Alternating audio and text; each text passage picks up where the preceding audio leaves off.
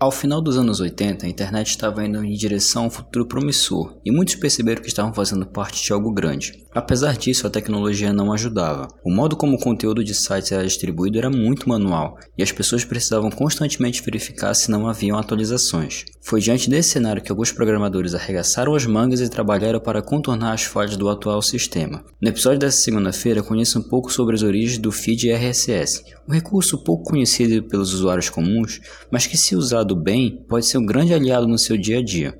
Posso entrar no seu smartphone?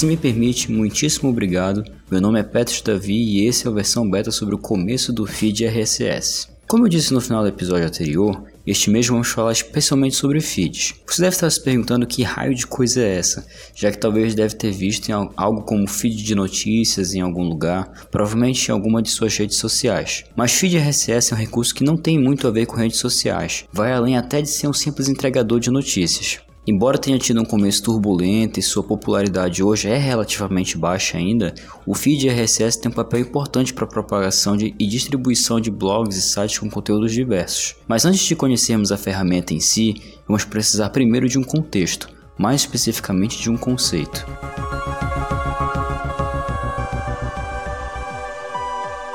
Na metade do século XX, quando os meios de comunicação como rádio e televisão começaram a ganhar força, Algumas pessoas naturalmente tentaram tirar vantagem desses novos meios para conseguir bens, dinheiro ou outras coisas. Para isso, eles precisavam estar sendo vistos, lidos ou escutados pelas pessoas que consumiam o conteúdo através desses meios para vender seus produtos ou apresentar suas ideias. Avançando um pouco no tempo para os anos 90, quando a internet estava todo vapor e os navegadores e sistemas operacionais melhorando cada vez mais, o mesmo processo aconteceu também. Pessoas poderosas, grandes empresas e meios de comunicação começaram a se meter na vida das empresas que mantinham esses navegadores e sistemas funcionando. Para evitar que acontecesse a mesma coisa que aconteceu na televisão e no rádio e em outros meios, alguns desenvolvedores começaram a pensar em uma nova forma de distribuir esse conteúdo, sem que beneficiasse pessoas ou corporações. Dessa motivação surgiu a sindicância da web.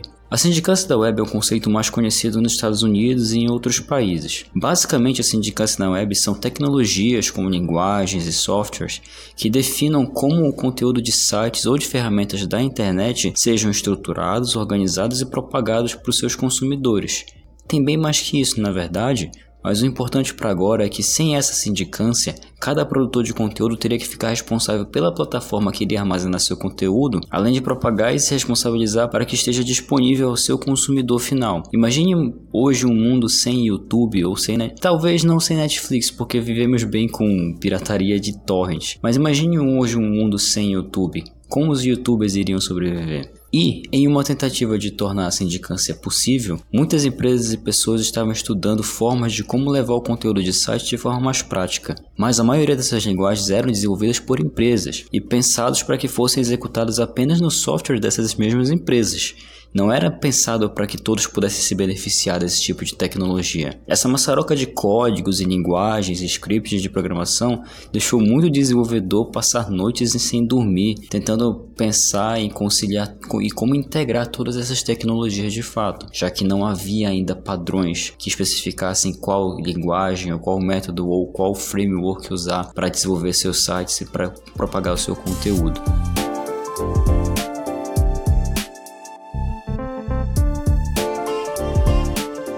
Como foi dito anteriormente, a sindicância da web passou a ser uma necessidade à medida que a internet foi crescendo. Muitas das coisas naquela época foi sendo criadas às pressas e algumas dessas tentativas eram complicadas demais para tentar implementar. Uma dessas primeiras tentativas de modelo para a sindicância da web foi o MCF. O MCF foi desenvolvido por um programador chamado Ramanathan Guha entre 1995 e 1997. É o nome não estranho, ele é indiano mesmo. Que na época trabalhava num grupo de tecnologias avançadas da Apple. O MCF era uma linguagem baseada em XML, uma linguagem de marcação. Algo que eu vou tentar explicar em um outro episódio, mas o importante agora é saber que o MCF tinha a finalidade de mostrar em algumas imagens 3D o conteúdo do site baseado nos seus metadados e a relação entre eles. Inclusive, enquanto trabalhava pela Apple, o próprio Gurra desenvolveu um complemento chamado Hot Sauce para os navegadores daquele tempo e conseguiu demonstrar com sucesso que o MCF funcionava. Depois iria lançar o Hot Sauce como uma aplicação solo. Apesar do MCF estar sendo usado em 1997 bastante e alguns sites já estarem usando a própria linguagem,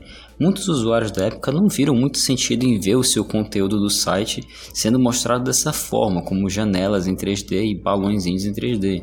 Quando Gurra saiu da Apple para trabalhar junto com o Tim Bray na Netscape, e sim, estou falando da empresa que dava suporte ao, ao, navegador Netscape, que entrou na guerra de navegadores no começo da década de 90. Voltando, quando os dois começaram a trabalhar juntos na Netscape, os dois começaram a trabalhar em um novo modelo para tornar possível sindicância na web e logo chegaram no RDF. O RDF inicialmente foi proposto para ser mais uma modelagem de metadados, até pelas influências que o RDF teve do MCF, que já havia sido descontinuado pela Apple naquela época. O RDF foi desenhado para ser né, pelo menos nas palavras de seus desenvolvedores, um sistema de metadados independente de outros sistemas e livre de fornecedores, baseados na Pix, que é um projeto de seleção de conteúdo para a internet que ajudava os pais e professores a controlar o que os alunos e seus filhos acessavam na internet. Isso era um projeto do, da associação W3C, que é uma associação internacional que é liderada por programadores e pessoas de referências no, do desenvolvimento web para justamente estabelecer padrões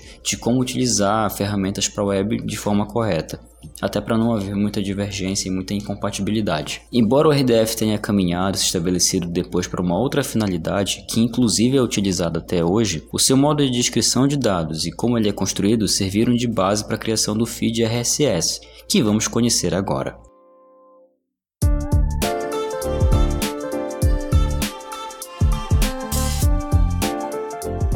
A primeira versão de formato de sindicância da web chamado RSS foi o RDF Site Summary, criado para rodar no portal MyNetscape, que foi oferecido pelo Netscape em março de 99. Era um site que agregava outros canais RSS. Essa primeira versão do RSS foi nominada 0.9. Alguns meses depois daquele ano, em julho de 99, DanLib da Netscape produziu uma nova versão, o RSS 0.91, que simplificou o formato removendo elementos do RDF e incorporando elementos do formato de distribuição de notícias de Dave Winner. Esse nome eu quero que você guarde porque ele vai ser muito útil até para o próximo episódio que eu vou explicar alguma, alguma das utilidades que o canal de RSS tem e Dave Winner foi uma pessoa muito importante para que isso pudesse acontecer.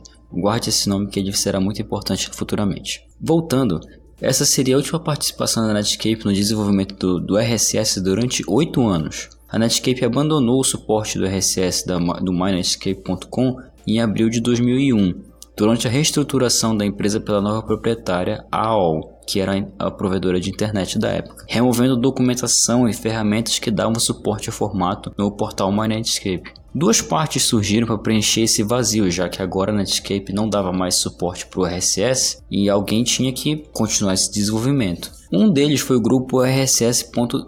RSS Dev, e o outro foi Dave Winner, própria pessoa, cuja empresa Userland Software publicou algumas das primeiras ferramentas de publicação fora da Netscape que podiam ler e escrever uh, em RSS. Winner publicou uma versão modificada do RSS 0.91 no site da Userland mesmo, cobrindo como ela estava sendo usada nos produtos de sua empresa, e reivindicou os direitos autorais do documento em si, da própria RSS. Poucos meses depois, Userland registrou uma marca nos Estados Unidos para, para o RSS, mas não respondeu a uma solicitação do examinador de marca comercial e a solicitação foi rejeitada em dezembro de 2001. O grupo RSS Dev, um projeto cujo um dos membros inclui o próprio Gurra, o desenvolvedor do MCF que é uma das bases do RSS, produziu o RSS 1.0 em dezembro de 2000. Essa nova versão que recuperou o nome do RDF Site Summary do, do RSS 0.9 reintroduziu o suporte ao RDF. Em dezembro de 2000, o, de novo o Dave Winner lançou o RSS 0.92, que incluía um pequeno conjunto de alterações, além da introdução do elemento enclosure, que permitia que arquivos de áudio fossem carregados no próprio feed RSS. Vale lembrar que as versões iniciais do RSS permitiam apenas textos, então para você poder conseguir linkar um arquivo de multimídia, seja áudio, vídeo ou outros formatos de arquivo, no RSS era um salto muito grande. É só o fato dele ligar esse tipo de fazer esse aprimoramento para incluir os áudios permitiu desencadear os podcasts de hoje, que é uma coisa que eu vou explicar em um outro episódio, provavelmente no próximo que é uma das utilidades do canal de RSS. Ele também lançou rascunhos do RSS 0.93 e 0.94, que foram posteriormente retirados, já que ele não viu muito sentido de fazer tantos aprimoramentos, já que não precisava. Em setembro de 2002, o, de novo, Dave Winner lançou uma nova versão importante do formato, o RSS 2.0, que redobrou suas iniciais, logo no começo era chamado de RDF Site Summary, e depois veio a se chamar Really Simple Syndication, que significa sindicação realmente simples, por assim dizer. O RSS 2.0 removeu algumas funções adicionadas no rascunho do RSS 0.94 e adicionou suporte para os nomes de espaço, que são páginas e documentos que adicionam mais funções ao seu feed, ao seu canal de RSS. Para preservar a retrocompatibilidade com RSS 0.92, o suporte aos nomes se aplica somente a outros conteúdos incluídos em um feed RSS 2.0, não aos elementos do RSS 2.0 em si. Embora outros padrões como o Atom tentem corrigir essa limitação, os feeds RSS não são agregados a outros conteúdos com a frequência suficiente para transferir a popularidade do RSS para outros formatos com suporte ideal. Como nem o Dave Winner e nem o RSS Dev tinham envolvimento da Netscape, que até então era proprietária do RSS, eles não podiam fazer uma declaração oficial sobre o nome ou formato RSS. Isso alimentou uma rixa muito grande entre os desenvolvedores sobre qual entidade deveria ficar responsável pelo suporte ao RSS, seja a Netscape, seja a AOL, que estava no comando da Netscape até então, seja o próprio Dave Winner, seja os desenvolvedores, seja a RSS Dev. Então estava essa rixa, essa discussão estava muito forte na época.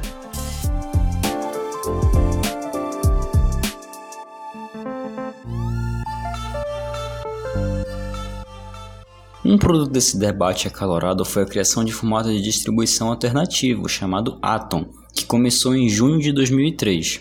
O formato de distribuição Atom, cuja criação foi em parte motivada pelo desejo de ter um início livre das questões que envolvem o RSS, já que ele estava no meio dessa controvérsia, teve o Werner desenvolvendo um monte de coisas, a Netscape não sabendo se vai continuar a dar o suporte, o RSS Dev querendo tornar isso uma iniciativa livre. Então o Atom foi pensado para meio que esquecer tudo isso e iniciar tentar dar um pontapé inicial tudo de novo. O Atom foi adotado pela IETF, que é a Força Tarefa de Engenharia da Internet, como um padrão de sindicância da web. Em julho de 2003, Dave Winner e a Userland Software atribuíram os direitos autorais das, do RSS 2.0 a um dos centros sociais de Harvard, onde o Dave Winner havia acabado de iniciar um período como bolsista visitante. Ao mesmo tempo, o Dave Winner lançou a diretoria conselheira do RSS, um grupo cujo objetivo era manter e publicar sobre o RSS e responder algumas perguntas sobre o formato. Isso aqui é um ponto icônico da história. Em setembro de 2004,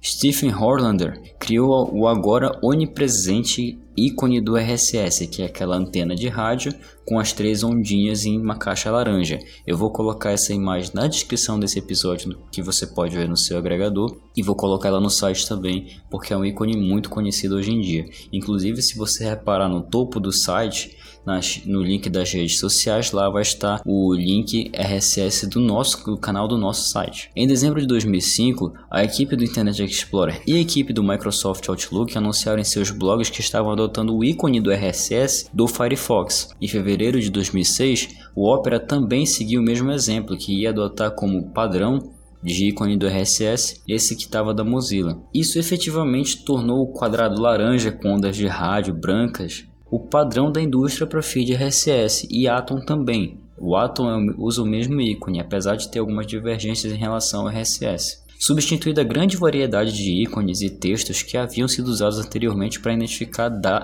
dados de distribuição. E por fim, em janeiro de 2006, Roger Skanderhead relançou a diretoria conselheira do RSS sem a participação do Dave Winner, com o desejo declarado de continuar o desenvolvimento do formato e resolver ambiguidades. Em julho de 2007, a diretoria revisou a sua a versão do formato RSS para confirmar que os nomes de espaço podem estender os elementos principais com atributos de namespace. Isso traria mais funcionalidades à própria RSS. Você poderia colocar imagens, poderia colocar metadados no nos, nos, próprios itens do seu RSS, como a Microsoft fez no Internet Explorer 7.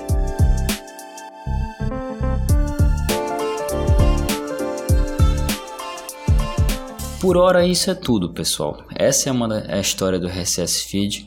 Se você teve a impressão de que ela é pequena, não é só uma impressão, ela realmente é pequena, já que é uma tecnologia de apenas 20 anos. E realmente, até pela pouca popularidade que ele tem em relação à internet ou outros meios de comunicação, como hoje em dia são as redes sociais, ele não tem tanta diferença, ele não tem tantas mudanças. Você percebeu ao longo desse episódio que muitas pessoas tentaram trabalhar nele. Não que ele seja um formato de distribuição de conteúdo ruim, mas ele não é tão conhecido porque exige um pouco mais do usuário. Mas por hora isso é tudo. Essa pequena ferramenta que pode levar uma série de conteúdos para você teve um início conturbado e mesmo assim se estabeleceu na internet como um, como um importante meio de distribuição de conteúdo. Para ver como utilizar o RSS e como os canais podem te ajudar, na próxima segunda eu falo um pouco sobre esses dois conceitos. Vejo você na próxima segunda-feira. Até lá!